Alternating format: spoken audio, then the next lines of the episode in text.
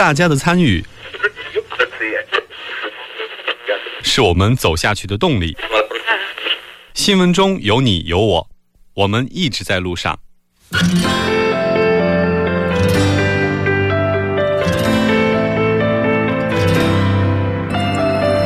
参与我们的节目，您可以通过手机短信的方式发送短信到井号幺零幺三，每条短信会收取五十韩元的通信费用，或者可以进入我们官方网站三 w 点 tbs 点 s o u r 点 kr 进行留言。我们期待大家的参与。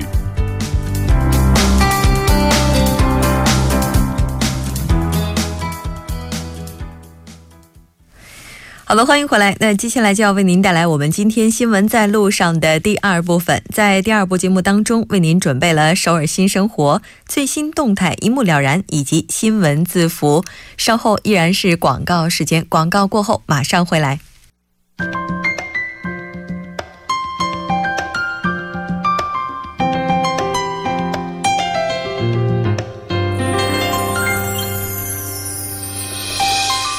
首尔新生活为您介绍首尔市面向在韩外国人推出的优惠政策、开办的教育讲座、举行的庆典等。马上就进入今天的首尔新生活。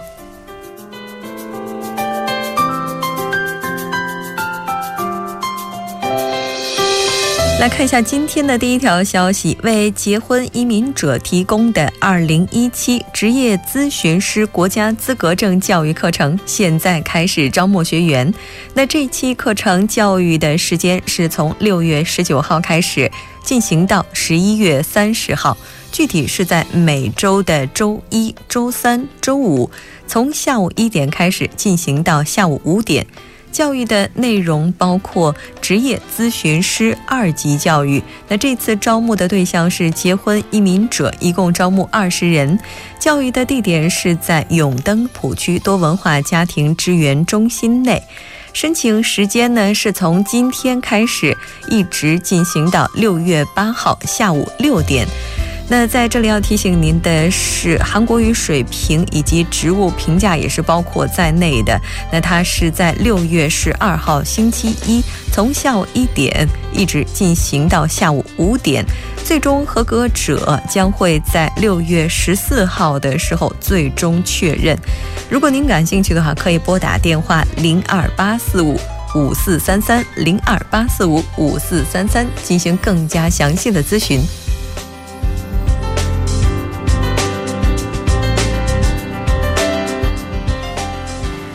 再来看一下今天的第二条消息：松坡区多文化家庭支援中心将为家里有零到七岁婴幼儿以及小学低年级，包括八到九岁这个年龄段这样的孩子的父母提供家庭教育，并且呢为他们提供家庭文化体验。地点是在松坡区多文化家庭支援中心。那这次活动招募的对象是结婚移民者以及外国人家庭，一共十组，那包括父母以及子女。活动的具体时间是从五月二十三号一直进行到六月十三号。那这个具体是在每周二从下午四点开始进行到下午六点，内容包括家庭的意义及家庭成员角色理解等等。那这一次活动也是致力于改善家庭之间的关系。那这相关的一些课程是在六月二十号进行，从下午四点开始进行到六点。如果您要是感兴趣的话，可以直接来到现场进行报名，也可以拨打电话零二四零三三八四四零二四零三三八四四进行更加详细的咨询。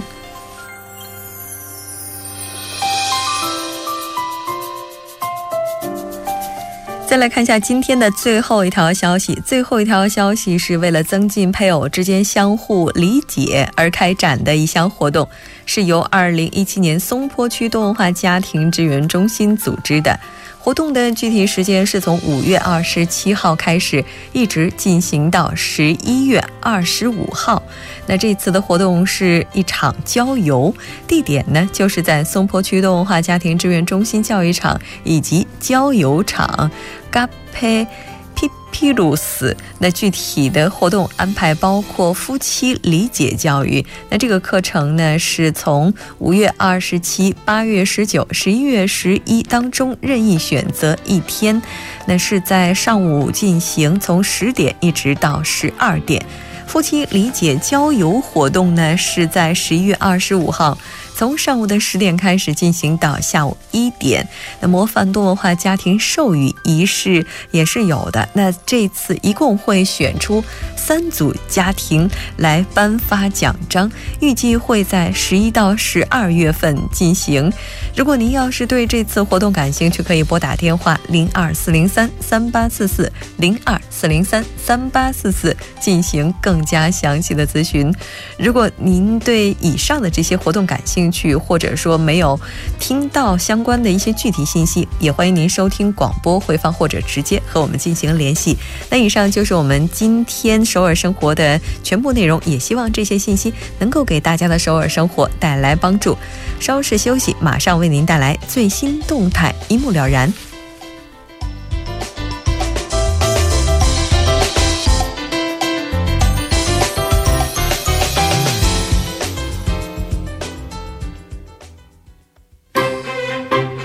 文中有你有我，我们一直在路上。您的参与，我们的动力。参与我们的节目，您可以通过手机短信的方式发送短信至井号一零一三，每条短信会收取五十韩元的通信费用。您也可以登录我们的官网三 w 点 tbs 点 c o 点 kr 收听更多广播回放。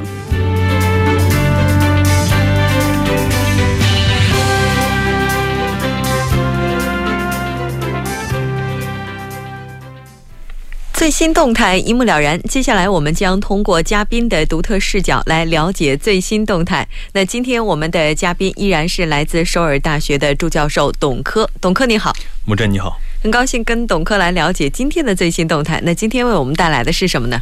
那前不久呢，你一定听说了一个事儿，就是说丹麦驻华使馆通过社交平台发表了一篇名为《生蚝长满海岸，丹麦人却一点高兴不起来》的这个文章。啊，对，我记得当时好像很多网友都非常的激烈的在讨论哈，说丹麦是不是应该推出来生蚝签证，纷纷表达自己想去的强烈意愿。对对对对，所以这个事情是引发了中国网络舆论的狂欢呀。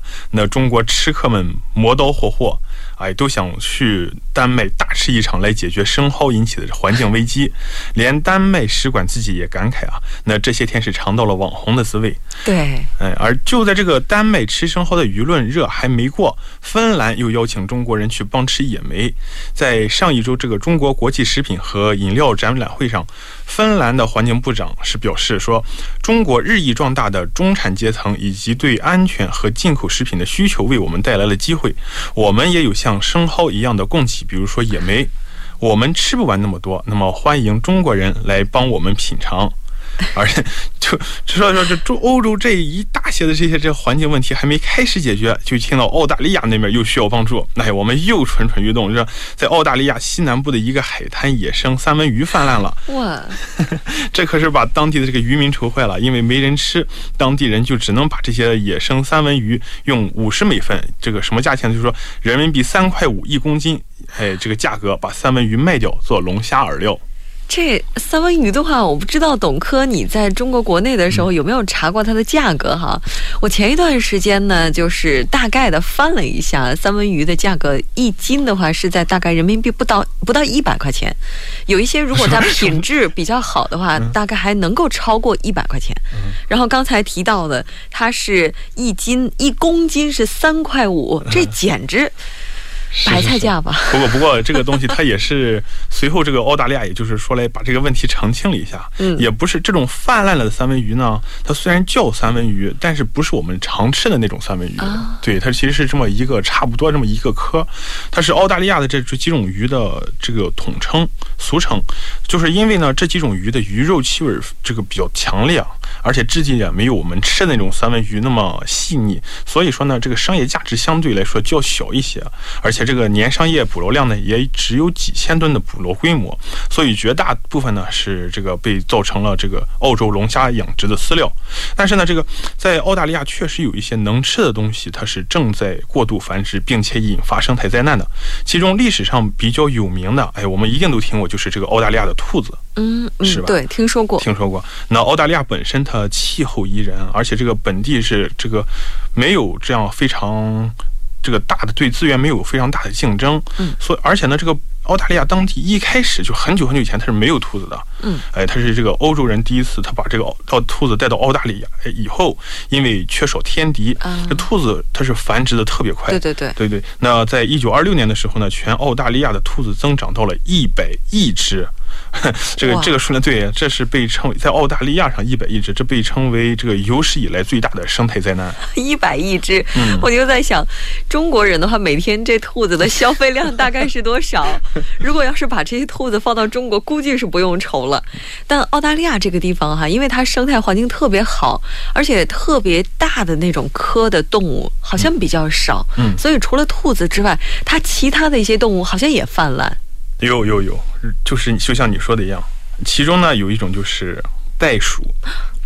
但是袋鼠的话，好像是澳大利亚的国宝吧？对对对，那虽然澳袋鼠贵为澳大利亚的国宝呢，但是这个调查显示，澳大利亚的袋鼠数量已经大到惊人，不仅威胁到人类安全，甚至会间接导致其他物种灭绝。嗯，那近日呢，更是有媒体报道，澳大利亚正计划在今年毁灭超过一百万只袋鼠，以保护濒危的草地和野生生态。啊，嗯，其实呢，这个澳大利亚它一直就在控制袋鼠的规模。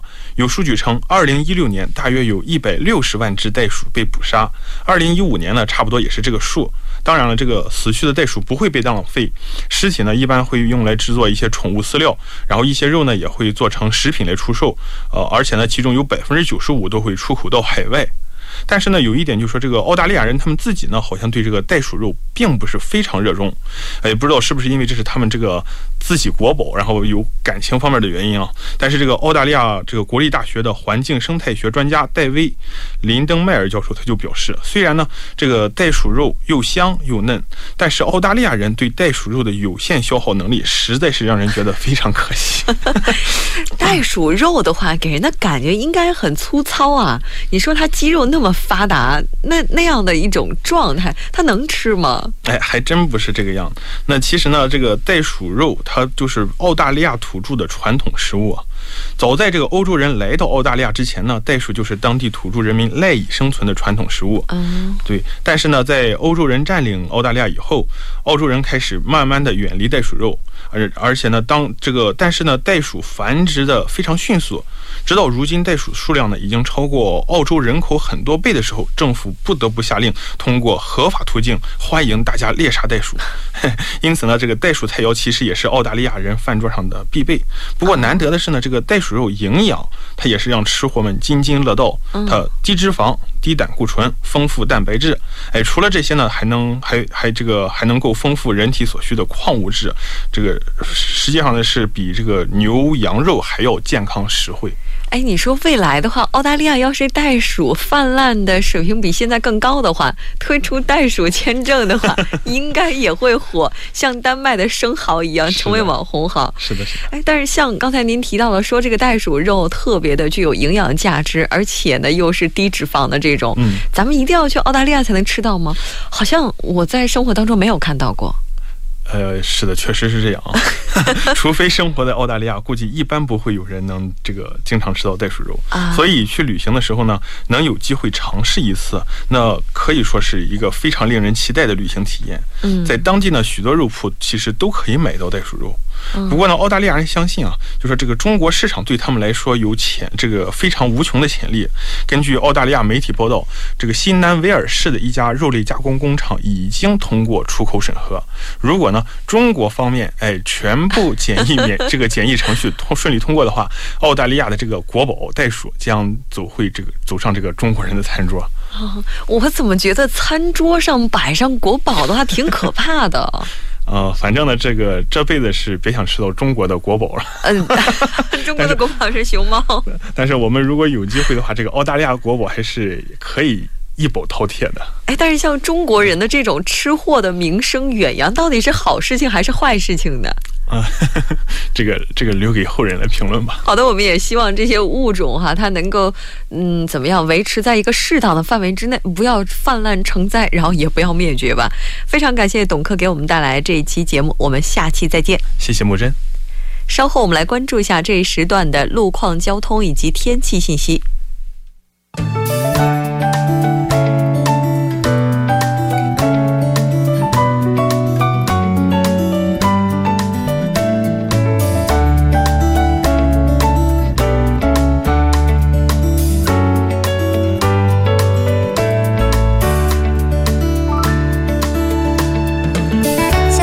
晚上六点四十七分，那这里是由影月为大家带来最新的首尔市交通及天气情况。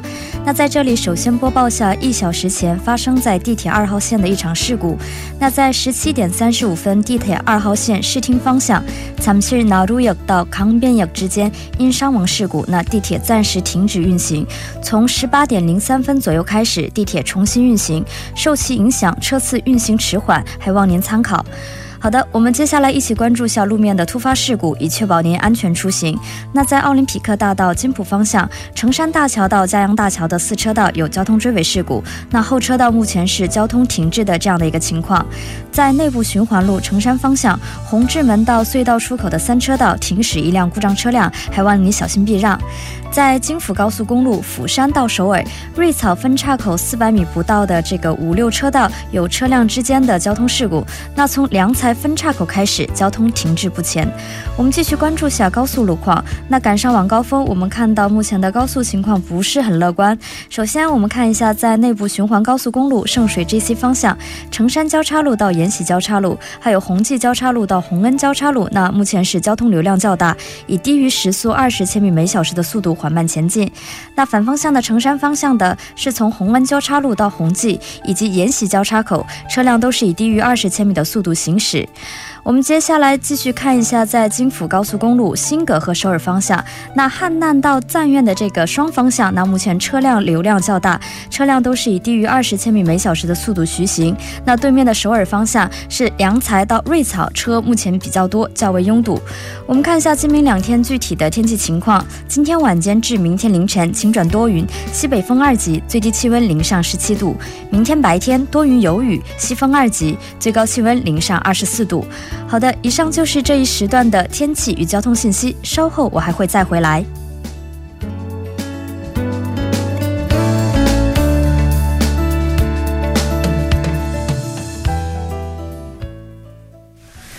聚焦热门字符，解读新闻背后。那接下来我们就要连线全小星，小星你好。啊，牧师好，各位听众朋友们好。很高兴跟小星一起来了解今天的新闻字符。那今天为我们带来的是什么呢？好的，那么今天我带来的新闻字符是新政府重启四大江工程调查。嗯，四大江这个的话，应该说是在韩国已经翻篇过去很久的一件事情了。这个字符是因何而来的呢？好的，那么今天是二零一七年的五月二十二日，那么文在寅新总统那么上台也过了大概十多天，不过在十多天的时间里面，无论是支持他的人还是反对他的人都应该承认一点，那就是。的确做了，发生了许许多多的事情。那么就在刚刚，文在寅政府宣布将对此前李元国政府时期推进的四大江工程的决策过程进行一个检查。像四大江这个项目的话，应该说在最初启动的时候，各方的意见都是非常不一致的，有人赞成，当然也有人反对。那我觉得对于收音机前的有一些外国朋友来讲的话，可能还不是太了解，咱们也借这个机会来了解一下四大江这个到底是什么样的一个项目。好的，那么四大江工程，那么全称是帕代钢潘利吉那么它是这么一个名称，这个四大江是指的韩国的四条主要的水道，就是汉江、锦江、洛东江和荣山江。那么这个它的一个项目是通过修建众多的水坝和水库，以遏制频繁危害那个半岛的一个季节性洪水和干旱。与此同时，通过清走淤泥来改善水质。嗯，然后这个项目是零九年底启动，计划在一二年完成，造价是一百八十亿美元，但是。但是那个反对者则指责说田园河川变成了大工地。那么许多的环保主义者和宗教人士对于这个项目是反对的。嗯。也就是说，这个当时他可能是在各方意见极为不统一的情况之下，促成了四大江事业的推进。那此前针对四大江事业有哪些调查呢？好的，那么其实今就是今天那个文在寅总统宣布宣布这个监察，这已经是四大江第第四次一个监察了。那么一个项目能够被监察四次，这也是一个比较罕见的一个事件。那么第一次监察是在二这二零一一年一月，那么当时监察的结果是这个项目没有大问题，就是所有的当时就是一切的项目都是合规和并且符合流程的。但这个时候还是李明博这个政权。那么第二次监察就是在朴槿惠政府即将上任的二零一三年一月。那么在这个时候的监察过程当中，那么指的韩国的监察院就已经是。就是就已经发现了一些不实，就是工程过程这些偷工减料的这么一个嫌疑。那么在二零一三年七月再次进行的监察当中，那么这个过程就发现了很多很多的那么一个问题，甚至因此导致韩国的监察院长因此而引咎辞职。嗯。那可能有人就说，如果韩国检方把目标对准当时李明博任期内青瓦台的一些核心人士的话，可能今天这个情况会有些不一样。那他当时有没有就是调查，就相关的方面有没有去调查这些人呢？好的，那么在此前的二零一三年，就除了韩国政府的那个监察院之外，正在就是韩国检方也曾将目标瞄准了韩国前总统李明博。任内的一些青瓦台的核心人士，那么当时韩国的地方检那个首尔地方中央地方检察厅，特别是跟踪了一些像在现代建设就李明博之前所在那个公司的一些核心人士，然后并且进行了一系列的传唤，但是呢，现代建设的有关人士统一口径，装不知道。那么因此，韩国警方并没有在传唤调查中获得一个较大的进展。嗯，那么这次调查的话，结果怎么样呢？好的，那么这次的话，像从下个月开始，那么文在寅政府首先是一方面将对四大江整个事业、整个决策的从头到尾进行一个大规模的一个政策性的检查。那么与此同时，从下个月开始。从下个月开始，就是在四大江工程当中所修建的十六个河坝当中，将首先开放六个河坝，那么剩下的河坝也将是根据一个环境的一个评估结束以后，也将进对外进行一个开放。那么这也是有利于提高四大江工程的一个，嗯，对对于民众的一个透明性吧，应该是，嗯。也就是说，这个这个工程的话，在文在寅政府时期的话，可能会进一步的让它展露在暴露在国民的面前，让它无所遁形。那关于韩国专家这个方面的话，他们有没有一些意见呢？好的，那么那么关于这一点的话，我也和就是韩国的专家就在那个打这这个这个连线之前稍微谈了一下。那么韩国专家是注意到了这一点。那么韩韩国青瓦台在发布的调查消息时，明确表示说，如果有非法的行为，甚至是贿赂的一个迹象，那么将进行相应的处理。然后，虽然韩国青瓦台方面对于李明博是并没有一个直接的点名，但是韩国很多专家还是认为说，这个如果说真的进入个调查对象，甚至进入司法的一个调查对象，那么肯定会对前总统李明博是有一定的名誉上的一个影响的。嗯，不管怎么样的话，希望这股调查的热风不要刮得太狠吧，因为毕竟的话，可能韩国的。前任总统朴槿惠明天就要出庭受审了。如果这个范围波及到了上上任总统的话，应该说对于韩国来讲的话，应该也算的是一次不小的冲击。但是没有什么比真相更为重要了。非常感谢小新给我们带来这一期连线，我们下期节目再见。再见。好的，到这里我们今天新闻在路上的第二部节目就是这些了。稍后第三部以及第四部为您带来走进世界以及新闻放大镜，不要走开，整点过后马上回来。